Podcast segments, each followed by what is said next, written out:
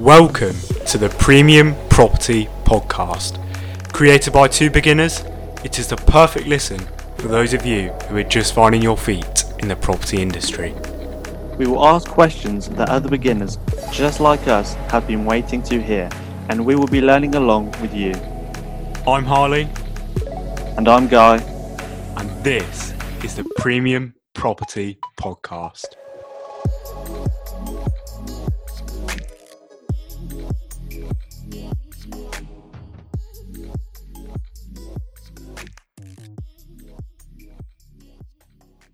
Hi, Adam. Welcome to the podcast. It's great to have you on. And we think sort of what you're doing with sourcing and obviously working on your own projects is really, really great role model for us. And I'm sure you'll um, provide a lot of value for our listeners as well. So, yeah, welcome.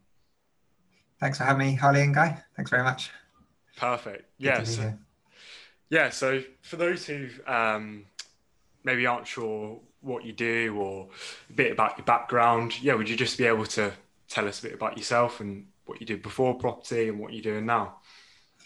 Yeah, sure. Um, so yeah, my name's Adam. Um, I'm a property investor and property sourcer.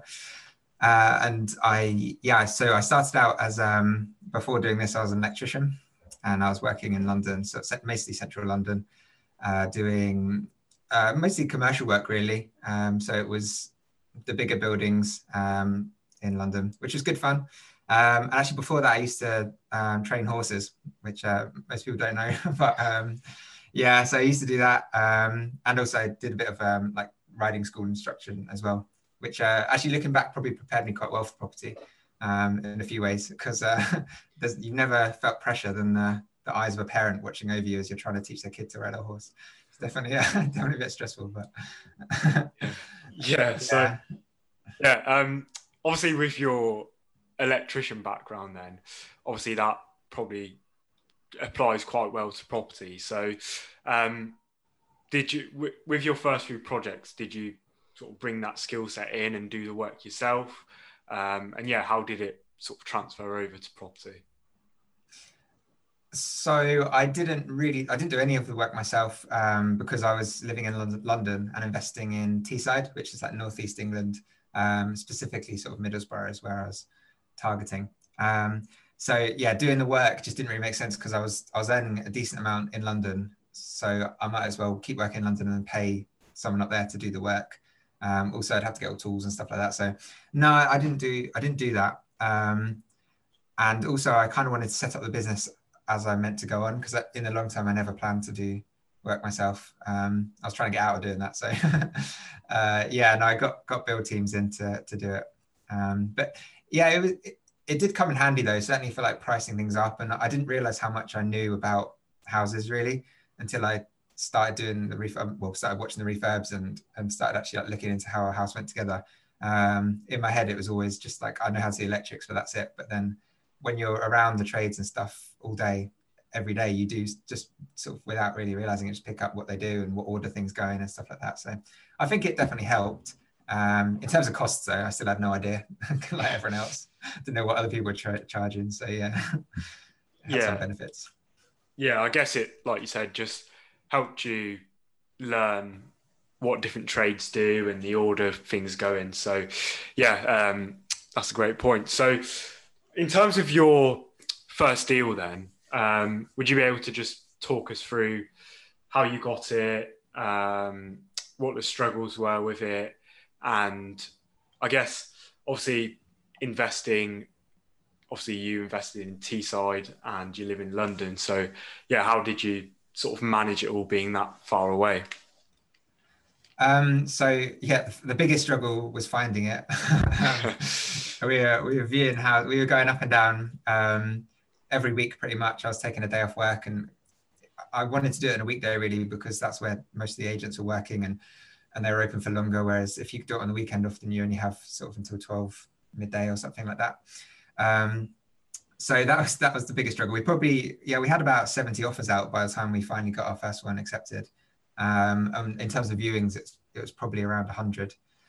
Um, so yeah, finding it was the hardest thing. But um, so this deal was actually post auction. Um, it hadn't sold, and I knew that so the guide price that it was at the moment worked quite well.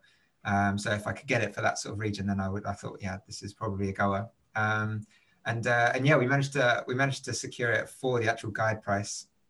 Um, got the yeah, did legal pack, got that checked. Um, I had funding in place in terms of um, like angel finance. I'd already sort of been prepping people about what I wanted to do and and uh, and I knew sort of what roughly how much I had. Uh, so this was partly funded by my parents and someone else as well. Um, and uh, yeah, and it, it went reasonably well. Um, the building, the build team took ages, and uh, in hindsight, like would have done that a bit differently. But um, it, yeah, we managed to get quite a good refinance on that one. So we bought it for thirty-five thousand, um, spent twenty, um, including some fees and stuff like that, and we refinanced it for seventy-five thousand. So that's a mortgage of fifty-six thousand two hundred fifty. Um, so that's yeah. So all of our money came back out. Um, yeah, so that was, that was pretty good. But we did actually make a classic auction mistake in terms of not getting a survey, and it was a non-standard construction. So if it had been a really weird type of non-standard construction, we wouldn't have got a mortgage. But luckily, it was fairly ordinary, and um, yeah, so all's well. But um, yeah, so definitely some big landings in that one. Yeah, yeah, definitely. And I guess this everyone sort of learns the most on their first deal, don't they? Because that's when you you're really new to it, and it's like you said, it's your first time for everything. So, yeah, obviously you mentioned the um, the build team, and they're a bit bit slow. So, um, if you could sort of go back and do it again, how would you have changed it so you, I guess, recruited the right build team? And yeah, what was it that went wrong specifically? Yeah, so um, this is this is quite a hard question, I think, uh, or a hard thing to get right anyway. And I, there's probably not really an, an obvious answer because it's it is you have to just you know gamble a little bit. Um, but there's certainly th- definitely things you can do that we didn't do. So I would have probably got more quotes to begin with. Um, we got one recommendation. I hadn't got any sort of contacts in Middlesbrough at all. So one recommendation for a build team, um, and I went with them. We met them on site. They, they gave us a quote. It seemed a bit high to me, but I thought, you know, I don't really have anything to compare it to, so that's fine. What I should have done is asked to see other projects that they'd had going on or completed, um, but I didn't do that. Um, and also, uh, I probably should have got some more quotes to, to actually like gauge what the refurb should cost. Um, and they actually did a good job, and the standard was a good finish, and I was happy with it. Um, there was quite a lot of snagging, but they they did it all. But the main problem was it took ages, and um, I was quite naive in terms of knowing how much there should be on site. So that's something. If I could have gone back in time, uh, or told myself to what to do, it would have been, you know, if if you go up and and I'm still going up every week. If you go up and repeatedly there's no one on site, that is a problem. Um, no matter how many excuses they give you, if there's never anyone there, that's an issue. Um, so yeah, it just wasn't moving quick enough. Um, and and that came and I learned a lot from it. And I learned after that how long things should take. And I now know that the refurb was was too slow. Um, so I suppose in terms of like how you can counter that is maybe you know, get advice from other people in terms of how long things should take because I didn't really do that. So speak to other investors, other you know if you've got builders at a family or even if they're not in the same area, they'll be able to advise you. Um, and that would have yeah I think that would have helped a lot. So probably seek more advice really. Yeah, yeah, definitely, and yeah, I think refurbs are like the one thing which there's probably the the hardest part of property and they're actually the hardest part to learn about as well. So um, yeah it's, it's, a lot of things can go wrong with them like you said and it's hard to even experienced people make mistakes with recruiting builders and stuff. So yeah um, i think i think you're right especially in terms of um, you know there's a lot to know because have, I think it's important to respect these tradesmen as well, and I, and I, I think unfortunately they have a lot of a, quite a bad name in the industry. But there's actually some wonderful builders out there that you can work with long term. They'll do a brilliant job. Um, and it is definitely a skill. And if you can get a good build team, it will make your business explode. Um, so I think, yeah, if people aren't respecting them, then that will show. And I think people, the builders will pick up on that. Because, um, you know, it takes, you know, for, for, I know from my point of view, being an electrician, it takes a long time to become qualified as an electrician and it's actually quite hard to, to, to do it. And a lot of, you know, there's a lot of electricians that never even become qualified because it is difficult. Um, there's a lot of things you've got to go through. And the same for, you know, plumbing and all the different types of trades. So yeah, I, I think definitely um, they. I, I, think they get a bad name, but there are some really great guys out there. So yeah, just want to pop that in. yeah, yeah, definitely. I think it's like most things in the property industry, really, because like the few bad people give the whole industry a, a bad name. Like with sourcing, for example, that's got quite a bad reputation. Even mortgage brokers have a bad reputation, and even agents because there is bad um, bad companies in those different mm. sectors, and they just give the whole sector a bad name. But yeah, like you said, it's about finding the right ones. Um, mm. And with builders, yeah, it's more sort of yeah, just working with them and obviously communicating and making sure you're on the same page rather than sort of acting like you're above them or more important than them. And that's probably when the problems will will start to show. Yeah definitely. I think being humble in life is is always good. So i definitely agree with what you're saying there for sure. Yeah. Yeah definitely. So obviously you mentioned um, sort of asking other other investors about what how long things take and stuff. So obviously it's probably hard to give a, a vague um, estimate or explanation. Mm. So how long would you say? So say for like a, a two to three bed terrace, just like a a full refurb, how long would you say that typically takes? Uh, for like a full refurb, if you're doing heating system and, and electrics and um, I guess windows and stuff like that, I'd say like to, to do it in 12 weeks would be a good thing to aim for. Um, there, there is quite a lot involved and it also depends on what time of year you're doing it as well. Because, you know, if you start something about now and you're plastering, plastering takes so long to dry, or the plaster does. So, but whereas if you do it on the hottest day in the summer, it's going to, you know, probably take a week off or something like that. So um, there are a lot of factors, but I'd say you know 12 weeks, so three months is, is quite a good um, timescale to aim for. And I, for certainly for sourcing, I sort of aim, certainly aim for me um, and my clients. I'll aim to once you bought the property, have it tenanted after three months. So we'll aim to start marketing a bit early. So as soon as that refurb's finished, a tenant will move in. And obviously that doesn't always work out, but generally we can we can hit that. Um, it, the, the, the thing that sometimes doesn't is the the fact that if a tenant is already in a contract or something like that, and then maybe they can't move in straight away. But um, yeah, I think if you can if you can do it a full refurb and get the tenant ready to move in after three months, it's pretty good going, and yeah. definitely something to aim for. Yeah, yeah, definitely. And do you make do you so when you're sourcing, do you sort of use that time scale as like a, a measurable target to hit, or if the refurb wasn't as, as big as a full refurb, would you reduce that target? Or do you just sort of work off the worst case? Um, I, well, yeah, yeah I, I, guess that generally I like to um, under promise and over deliver. Is it that way around? Yeah, uh, yeah. whatever way around it is, I like to, um, you know, I if if the refurb's going to be, um, you know, 15k, I'll maybe say 16, just because I, I always like to come under budget. Um, so yeah, time wise, I probably, if it was a, a, really sort of small refurb, then maybe I might reduce it a bit. But I, I think um, three months is still quite a good time to, to aim for. And, you know, with like bridging costs or angel investment or whatever funds they, they might have or interest they might have to pay, it's not going to rack up too much over three months. Um, so yeah, I think I think that's pretty good time scale, three months, and it gives you a bit of uh, leeway as well. Um, if it's a, a massive refurb, then yeah, I'd, I'd, probably be saying, you know, we aim for three, but you know, budget for four because the tenant might not move in straight away. So I think it's just being open and honest, and um, you know, delivering what you've done in the past, I suppose, and trying to replicate that. Yeah, yeah, definitely. And I, I guess it's yeah, it's like you said, just being honest and speaking with your investors and making sure you're on the same page and just communicating with them throughout the whole process, really. So, yeah, um, in terms of, so say if someone was a sourcer and they're looking to do their first deal, what would you say are the most important things to to get right from the start?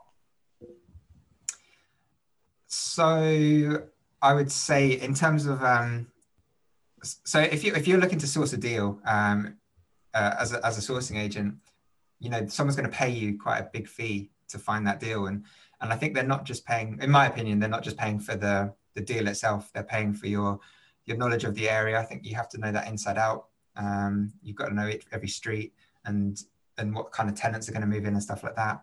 Uh, I think it's really important to know your numbers as well because every investor seems to have a different way of working out what you know what they what they want from a house, and you have to know terms like um, some people talk about return on investment, some re- return on cash employed, and some return on cash left in, and stuff like that. And to be honest, there are much of a muchness. Um, but I think it's just being really comfortable and, and knowing your numbers and being fluid and being able to understand what people want.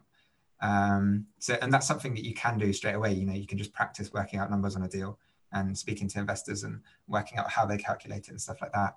Um, I'd say contacts are another massive thing uh, for a sourcing agent. Like you should have, um, you know, a decent sort of power team, I guess, in the area, um, a good sort of good set of builders, good letting agents, uh, maybe a handyman and uh, surveyor and stuff like that um, to, to help you out. And then uh, obviously compliance as well is a, is a big thing. But what I would say with that is um, if you're just starting out, um, for anyone who's just starting outsourcing, I, I'd say I wouldn't jump into getting registered straight away. Um, and, I'm not saying source without being registered. I'm saying um, go and spend your time finding deals and learning about what you want to do.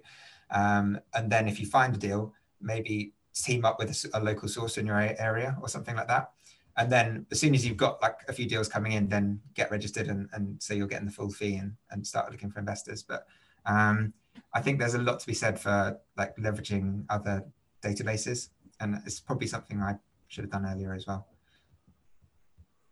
Yeah, definitely, and I think um, I think that's a good point about being registered because again, it's quite it's, it's quite an expensive process, and if you was to essentially pay for that whole year, I'm not sure how much it is off the bat. It's around like a thousand pounds, and if you was to not source for the first five months, then half of that is just gone. But um, but yeah, I mean, I, I completely understand. And move moving on to almost the deal and the investor then. So obviously every source is different, but what do you prioritize? Do you prioritize um, the investor first, or would you prioritize finding the deal first? Um, I guess sort of slightly following on from what I said earlier is, uh, well, actually, to be honest, you need to do both. The, the, honest answer is you have to do both at the same time if you want a, a business. Um, I think starting out, and what I what I say to any of my coaching clients that want to do sourcing is spend your time looking for deals um, because that's the thing that is going to make you money. Um, get out the area, learn your learn your area, make relationships with estate agents and letting agents and stuff like that, um, and and really just because the thing is, um, obviously there's you know every investor wants something different, um, but I think you can you can be quite safe in sourcing the sort of BRR type type deals. I think that's the most common thing people want. And if you can find deals with less than ten thousand pounds left in, roughly, um, as yeah as a, a, sort of rough guide that generally will sell. Um, so you're i think it's brilliant to have a huge investor database but if you haven't got any deals coming in then you're not going to make any money. So the thing that you probably should focus on to start with is, is deals. That's my opinion but yeah, what do you guys think yeah, I mean, we think it's kind of just as important, like like you're saying, equally as important. Because again, if you've got all the investors, you've vetted them all, but you've not got any deals coming in, then the investors are just going to look elsewhere. You know what I mean? So, um, so yeah, I mean that's really really important. And would you almost so for someone just beginning, then would you say if you found a deal, don't necessarily worry too much about the investor, but partner up with another sourcer if you're just beginning out? I'd say so, because you can learn a lot from the sourcer as well. Um, you can also potentially use their power teams and um, maybe even their relationships with estate agents if they're if they're that good that you can say you know I'm working with so and so. I would I, I'm a big advocate for teaming up, and it's something that I think for me I should have done earlier um, because you know if you're getting I don't know if, if you're managing to source say four properties a month but you're only getting half the fee, it's better to do that than than just source one a month and you do all the work. Um, you know, if you're getting three grand for each one, then six grand versus three grand. Um, it's even better to source three than two, uh, than one. So um, I think there's yeah, there's a lot to be said for it. Um, so yeah, I I I'd do that. yeah, definitely. And um, so kind of moving from the investor type to the actual deal, then in the in the same area. But do you focus more off market or on market? So do you again specialize when it comes to agents, or do you prioritize direct to vendor, or again is it just like agents and or sorry, do you prioritize them both as like they're equally important? Uh, I I do think they're both important. Um, I'd I'd say that uh, you know I've got some of my best deals have been through estate agents. Um, so I, I definitely think they're both important. Um, in terms of you know what one do I focus on more, um, I think that's market driven in a way. Um, so I guess the first first year or so, I, I, found it a bit easier to get deals for estate agents, um, and there was it wasn't so competitive. However, if you take the last um, the last like six months, for example, where it's been crazy and you know things have been fly, flying off the shelf um, through estate agents and stuff like that. I I think it's better to go to direct to vendor in those scenarios. And the, the funny thing about this market that I've personally found is that any property on with an agent is um, the vendors seem to know that it's a hot market and you know they're, they're, they're holding out for over over asking price and stuff like that. However, if you speak to vendors off the market who aren't in that bubble, they don't realize that it's like that and um, they think like the world's going to end obviously like the economy is going to crash and they'll just take whatever they want so I think it's kind of a well, it's definitely a unique scenario. Uh, scenario, and and you know, the 2020 word is probably unprecedented. So um, it's it's definitely a, a, weird time. But yeah, I, I don't know. I I think in a proper boom, everyone seems to know that the house is worth loads. um, so yeah, I try and do both really. But I'd say our business is probably like 60 40 off market in general. Okay, yeah, and I, I mean, you touched on a good point in the fact that it kind of varies when it comes to market because like like you're saying with agents um, the market at the moment is just crazy so on the topic of that then where do you see the the market in the next six to 12 months for example because do you think the do you think it can still stay stay strong over the next year or are you expecting some sort of uh, dip uh, I, uh, asked me to look into crystal ball. I don't know. um, I think that so I can talk about my area, my personal area, the Northeast. Um, I don't think that's going to change an awful lot. Uh, we're already looking at prices at the moment, sort of below 100 grand. So if there was, um, you know, a five percent dip or something like that, it's five grand. It's not going to break a deal. Um, I suppose. It, obviously, in other areas, that's going to that's going to be a bigger impact, and it's all, I guess, going to depend on unemployment levels and stuff like that. Um, I, what I would say is though, I think we're we're coming from a position of strength now, whereas we've had the market grow um, at an incredibly fast rate over the last six months. Um, so if it does drop, um, say we've gone up five percent and it drops eight percent, it's it's actually only like a three percent drop overall. Um, so I think you can also see it coming as well. You know, recessions generally they're not they don't happen. You don't wake up in the morning and your house has dropped by 20k. Um, it doesn't doesn't generally happen like that, and it won't happen. And I don't think it will happen this time anyway, because unemployment levels will slowly drop, and you'll see that there's going to be a lot of obvious signs to know that you know the market could be changing, and then you can adapt your strategy accordingly. If you need to refinance quickly to get the money back out, um, maybe maybe do that, or you know sell if you if you if you think there's going to be a, a big downturn. But I think over the long term, property is quite forgiving. So as long as you're happy to wait, it'll be fine. Yeah, definitely. And um, do you think that kind of will determine your marketing strategy when it comes to finding the deals? So obviously, like we, we were just saying, off market or on market, if you think the the market's still going to stay strong, do you think you would focus more on the direct to vendor side of things? Um, yeah, good question, guy. I think I think definitely all the while the market's strong, you you want to sort of stay clear of estate agents well, not stay clear, but don't rely on them because they don't need you. The estate agents will come to you when they're when the market's very slow and no one's viewing any houses, and that's when they'll you'll become a lot more valuable to them. But all the while they've got buyers coming in paying the asking price. Like why would they? They don't, they don't need you, and um, and I think you know think of it from their point of view. It's they they get a percentage of a commission as well. If they're going to get more for the property, you can't really blame them um, for like for, you know not not using it. And also it's their job to get the most for the vendor. So yeah, so to sum up, yeah, I agree. You, you, need to look, you need to look off off market when the market's like that. Um, and you know, there's lots of different strategies you can do to to help with that.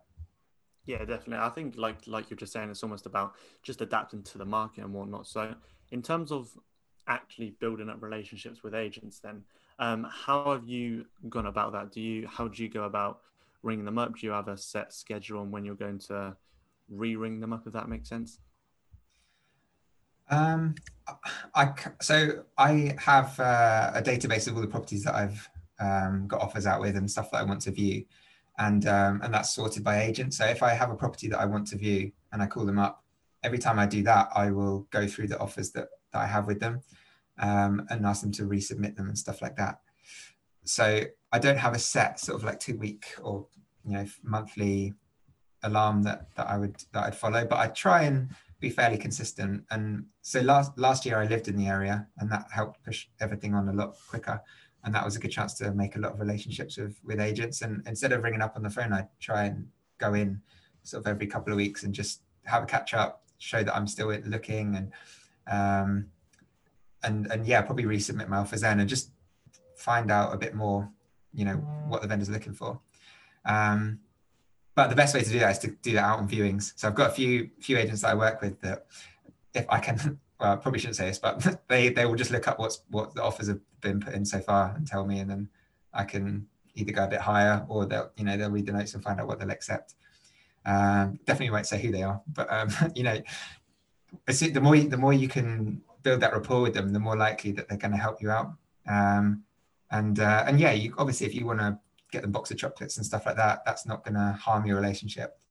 Maybe a good a good thing to do at Christmas time. Just whip round and say, you know, especially if you're if you if you're sort of like learning a new area, just be like, look, we're looking to invest here. Just that we come in and introduce ourselves. Um, probably quite a good good thing to do. Um, but do you want to know the best way to build relationships with agents? Yeah. Buy a property. they love it when you buy a property.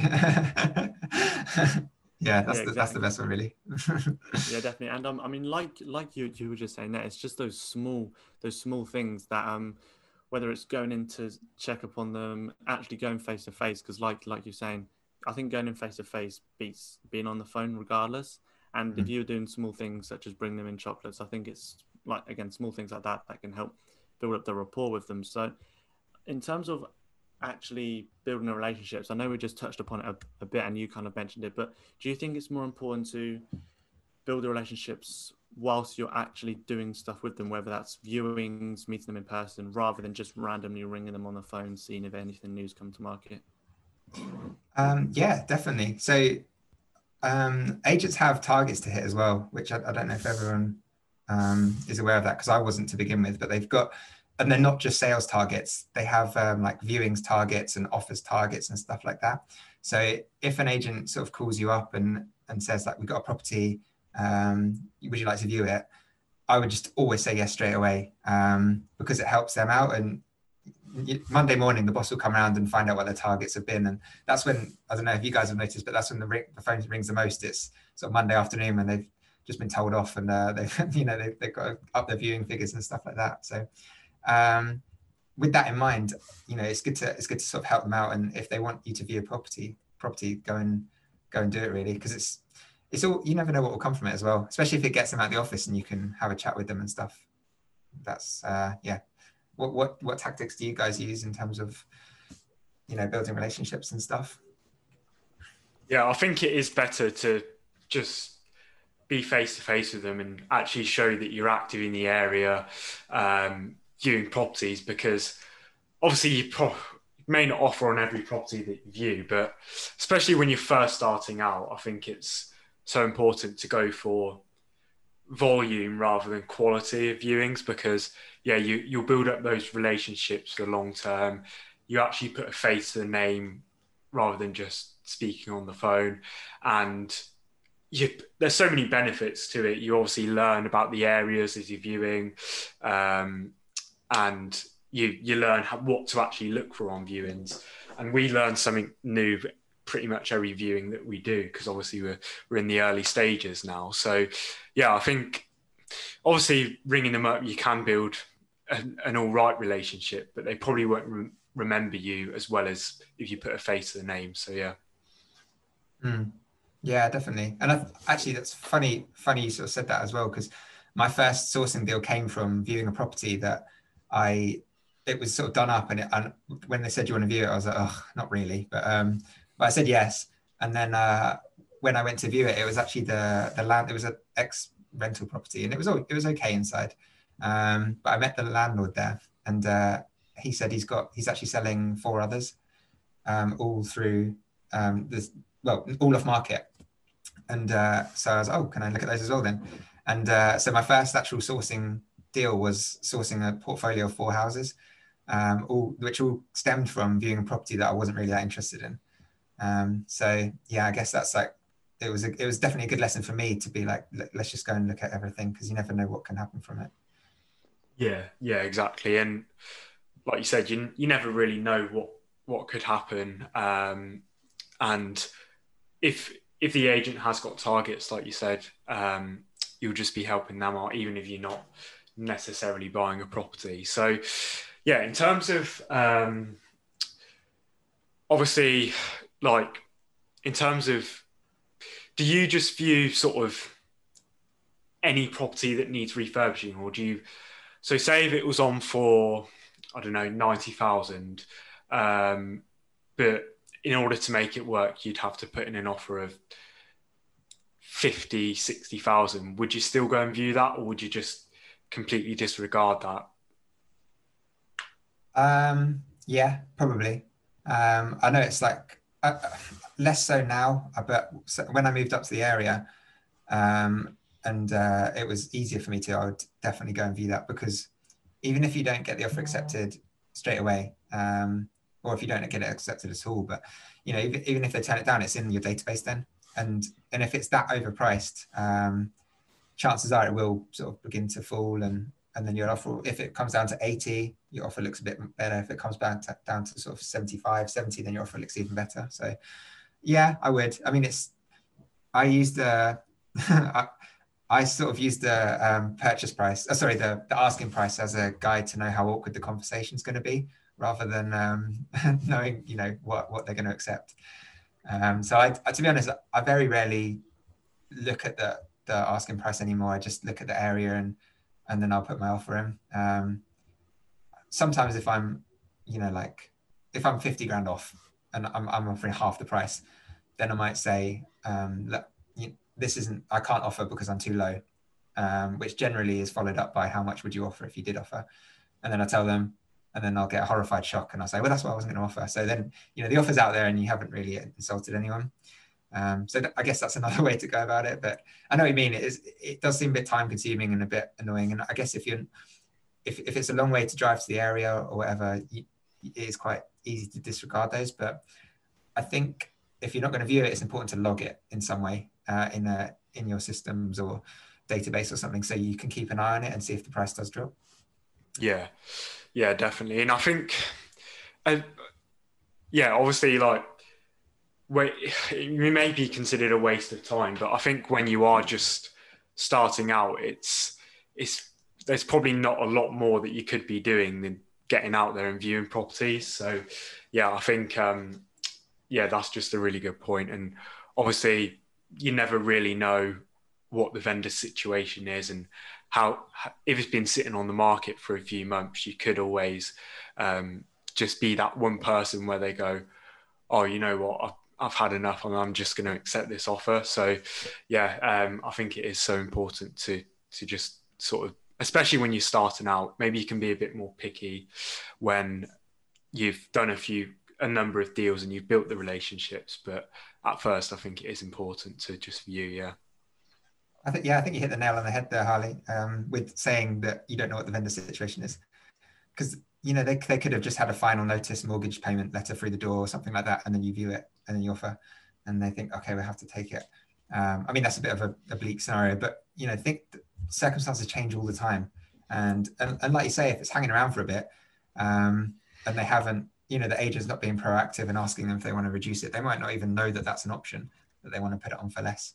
Um, so yeah, I I mean, I, I'm a big advocate of just getting out there and and speaking to people and and uh, and even on these houses, you know, you might learn something about a refurb or um, you know, you could show up and there could be a builder there and you could cheekily ask them a few questions on what they would do with the property or something like that. Um, so it's just you know another another contact.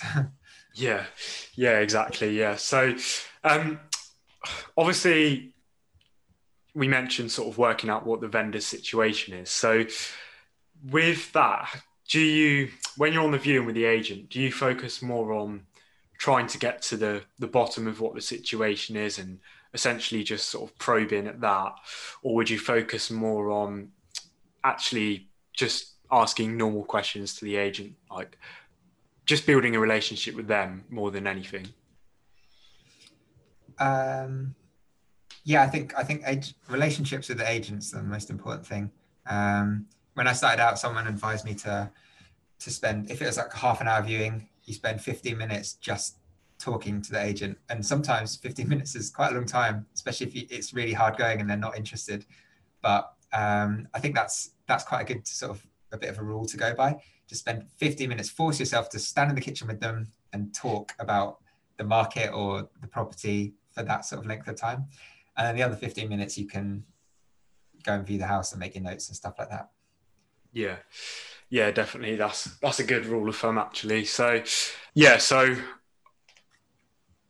oh complete mine's gone completely blank. Um yeah, Having so, said that, I do think I do think it is important to um to to actually probe because the thing is they might actually just let something slip and and and that can be part of that sort of 15 minutes that you're chatting to them about you know it doesn't have to be all about them you know maybe divide that up again and think like right let's talk try and talk about them for five minutes straight. Just find out you know have a look at them what they're wearing what car they're driving. You know if they've got a new car start talking about that um, and try and pick up on little things. You know it might seem a bit manipulative but it's, it's actually just you know trying to be interested in the other person and and find that out. And and from that you can then once you've you know built up a bit of a relationship you can then start digging a bit and, and probing and finding out you know is this a you know deceased estate or you know what's the vendor situation are they looking to do they have a figure that they might budge to it's been on for a while now you know things like that and, and try and evolve it a bit you know yeah yeah definitely and i think yeah obviously when you first start the agent probably won't they'll probably be a bit more reluctant to open up and tell you about the vendor. So you, it's probably more important to focus on asking about them personally and building that relationship. But yeah, obviously mm-hmm. once you've built that, they're probably it's probably going to be a lot easier and a lot less awkward to ask those. Um, I guess more. I don't know what the word is, but questions. Yeah, more more probing questions. So yeah, yeah. So um, yeah, um, in terms of obviously you've sourced sort of 20 properties now. So in terms of the the scaling side of your of a sourcing business, what would you say is sort of most important when scaling in order to make sure you are still keeping the relationships with the agents, keeping your investors on side and yeah, making sure everything runs smoothly? Um, I think in, in terms of scaling, the only way that you can realistically do that is to leverage. I mean, the best way would be to split yourself in two and then there's two of you. But as that's not an option, you're going to have to find other people. And um, there's lots of ways to leverage other people's skills. And I think um, that comes back to, like I was saying at the beginning, about teaming up with a local investor.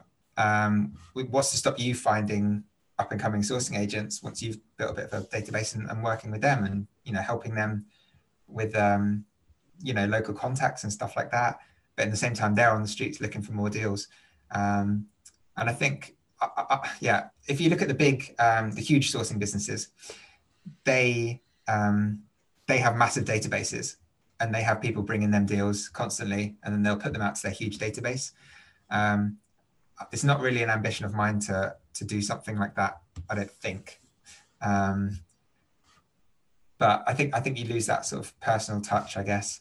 But if you want a massive, you know, a massive sourcing business, you need a massive list of investors, really, um, or a couple of very, very, very rich ones, because most people's money dries up eventually.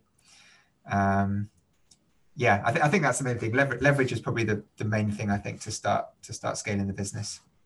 Yeah, yeah, definitely. Yeah, because obviously there's there's only so many viewings you can do um, as one person. So it's important to yeah, make sure you're either working with other sources or you're outsourcing your viewings, and so you can obviously then focus on building the relationships with your investors and um, I guess more of the back end side of the deal. So yeah, I think that's that's a really good point. So in terms of sort of outsourcing then, um, do you currently outsource anything within your sourcing business?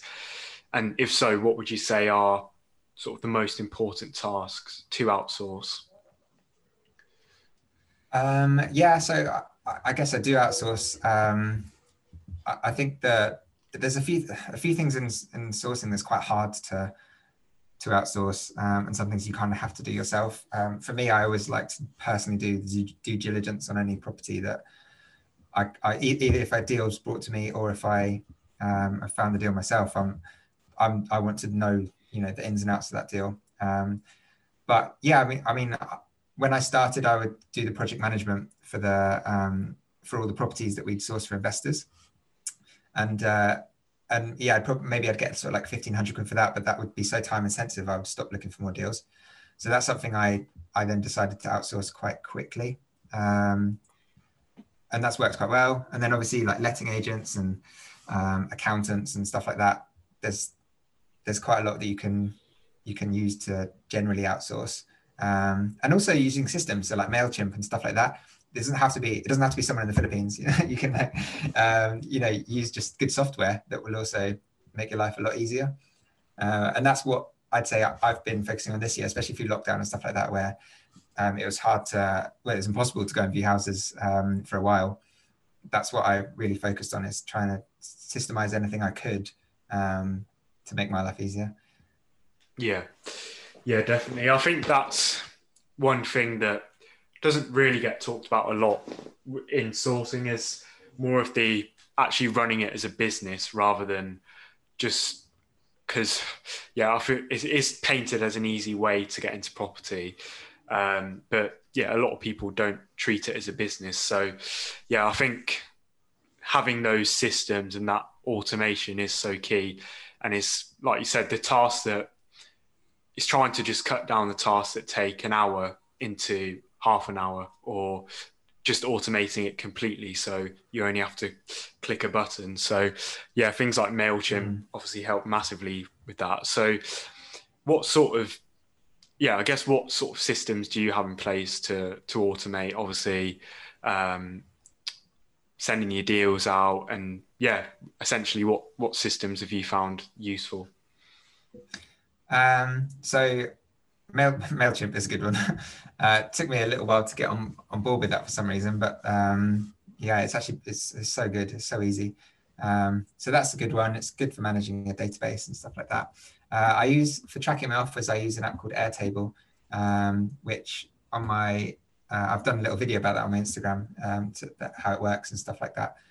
So that's really cool. And the reason I like that is from what, when I was talking about earlier about you know meeting up with the agents and finding out you know what properties you got with them and stuff.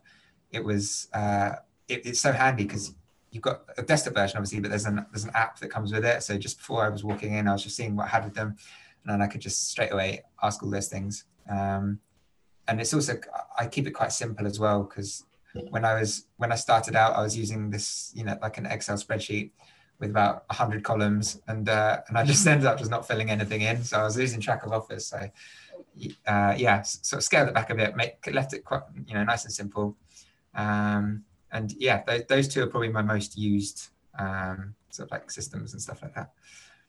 Yeah yeah definitely. I feel like it's yeah in order to scale it's important to keep it simple because yeah like you said um, using a spreadsheet and basically trying to put every bit of data in it would just take so long and you you probably you won't be able to do that many deals. Whereas um, if you obviously um, keep it simple and use the right systems then you can grow a lot quicker. So yeah that's really important. Um, and obviously like you said grouping it with the agents just makes it so much easier rather than having to scroll through and then you probably end up ringing the same agent twice when you could have done it all in one call Mm, exactly. Yeah, and uh, what you said earlier was was really good about making our tasks half hour tasks, um, and instead of trying trying to outsource and take yourself out of the business immediately, you know, it's good to just take chunks off each time. Um, and that's, a, I guess, that's a more realistic goal as well. Um, when you're looking at, um, you know, moving yourself, it's very hard to do it overnight. But if you can just take chunks out each time, um, eventually, you know, it, it makes a big difference, and suddenly you're you're not doing an awful lot at all. So, yeah, good point there. yeah, yeah, exactly. Yeah. So, um, in terms of your, so obviously you mentioned that you um, use Project Manager for your projects now. So, in terms of that, then, would you say for a sourcer who's new, would you advise them to project manage from the out offset, or would you say get a project manager in straight away because obviously they're more experienced and the project will probably run a lot smoother? Um, yeah, it depends the background. Well, depends the background, I guess. I would, I think um, if if they don't have any experience at all in doing a property, probably say don't project manage it because you'll probably do more harm than than good. um, but what but what you should 100% do is project manage the project manager. Um, shadow them, follow them, um, find out what they do, what you know, what the next steps are, um, what needs to happen before the next things can happen. Uh, maybe put, and then you can maybe put together a huge, you know, a big workflow or something like that.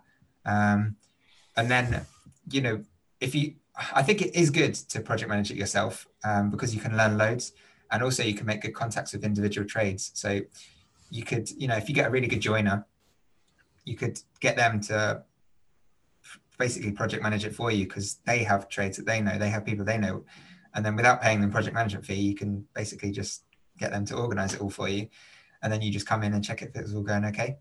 So, yeah, I think I think if uh, I think you probably should get some some uh, expertise in if if you don't know anything about property or, or you know buildings. Um, but the way I learned was by doing it on my own first. So I, I project managed a few of mine, and um, and then I was able to move on to the next one. And I did exactly that. What I said, I just get the tradesmen to bring in their own recommendations. Um, I think that's quite a good way to find builders because it it puts a bit of accountability on them. Because if they're doing a lot of work for you, and you say, "Can you bring in, do you know a plumber?" and they bring a plumber and they're dreadful, they're, that's going to look really bad on them. So they're going to stop getting work for you. So um, yeah, maybe maybe a good thing to do that for that as well. Yeah, definitely. Yeah, I think like what you mentioned about getting the experience is so key because um, a lot of people would probably just sort of rush into project managing um, when they don't necessarily have the experience. Whereas it would just be better to outsource it to a project manager or even let the investor project manage it themselves and yeah. you just sort of oversee it and learn that way. Um, so, and because it wouldn't really be right to charge a fee for something that you don't have experience or expertise in, um, because yeah, you wouldn't be providing the service that you've said really. So, so yeah, yeah, a good project manager should save their fee on the overall budget. Um, that, that's that's my opinion on that because otherwise, like, what's the point in having them? You might as well just do it yourself if they're not going to save you money. Um, so they might save you a bit of time, but if you know, if that's that's what I think. I think their their fee should sort of be in the in the, the refurb pretty much. Yeah, yeah, definitely. Yeah. So, um, moving towards the sort of end of the the podcast, then, if you could go back and give your younger self three top tips, what would they be? Um, I would say, uh, first of all, put your make sure you put deals out there, um, uh, and put you know offers accepted. Get it out there and, and be a bit brave because I one of my first uh, when I first started sourcing, I, I got an offer accepted that um, I thought was quite a good deal, um, and I didn't really have a very big sort of list of investors at that point um, or I hadn't done what you guys did, which is brilliant, and create a big social media following, um, get a good brand behind you, and you've also you guys have done so well because people can go back and look and see you've been you've been learning and learning and educating yourself for so long, speaking to um, you know any anyone you can really. It's brilliant you know if, if they're i don't know why you got me on but you, you, know you go you go find people who are who are doing well and they've done what you want to do and you talk to them and find out how they've done, they've done it. And um and that is so clever to do that because you you just get so many good you know good tips and stuff. And I've you know so I was listening to one um of yours recently with Sam um Sam Dyer and he, that that was just like nuggets gold nuggets in that throughout the whole podcast. It was absolutely brilliant. Um so yeah basically going back to what I was saying is I I I got the software accepted and uh, put it out there. Didn't have a very big list um, of investors. Didn't manage to source it um, and had to go back to the agent, tail between my legs, say, sorry, I, I haven't been able to do that one. Um, but nothing happened from it. It didn't matter. Um, you know, after that, I was a bit nervous about getting offers accepted above a certain level because I thought it's not quite right for me and no one will want that. Um, whereas once that my database had built up a bit, um, I was putting these deals out and they were going. Um, and it's just because I, you know, I hadn't got that that proper following. And if I'd been able to team up with another sourcing agent at that point, it, pro- it probably would have sold. Um, so probably probably the first tip. Um, second one, what we were talking about earlier, take time with choosing a builder. If it takes you know two or three weeks to to pick um, the right builder, it doesn't. Who cares? Because you know the wrong builder could take like my project took between six and seven months, which should have taken about three months. Um, if we'd taken another even month to to you know interview more builders and find out a bit more, then it probably would have saved us a lot of time and money because we're missing rent. Um, and I suppose be realistic with goals as well. Probably be the last one is. Um, I think it's definitely good to to you know set yourself really challenging goals that's going to make you really work. But um, I think with property, it's important to to understand that property is not get get rich quick. It's you can get wealthy over time, and um, you know to, to do to create a big portfolio that's going to sustain you for the way you want to live uh, unless you have an enormous pot of money that you're happy to leave in deals. Um, if you're, going to use investor funds and, and, find good deals and keep recycling that money it will take a bit of time. Um, so yeah set yourself realistic goals really at the end of the year and, and think something that you know they're not so big that you're just going to give up because it was too hard.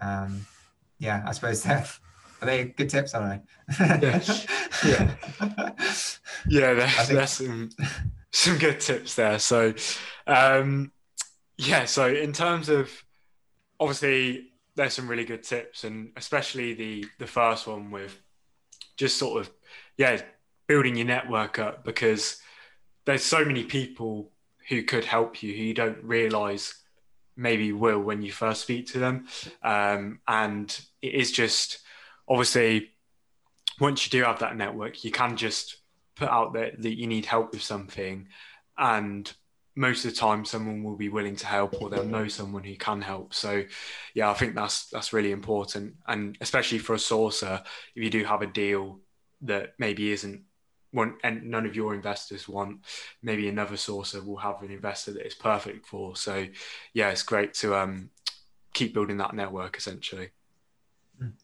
definitely. I'm still doing that now. I'm reaching out to other sources now and trying to share databases, share deals and stuff like that. Because I just think together you just grow so much quicker. Yeah, yeah, definitely.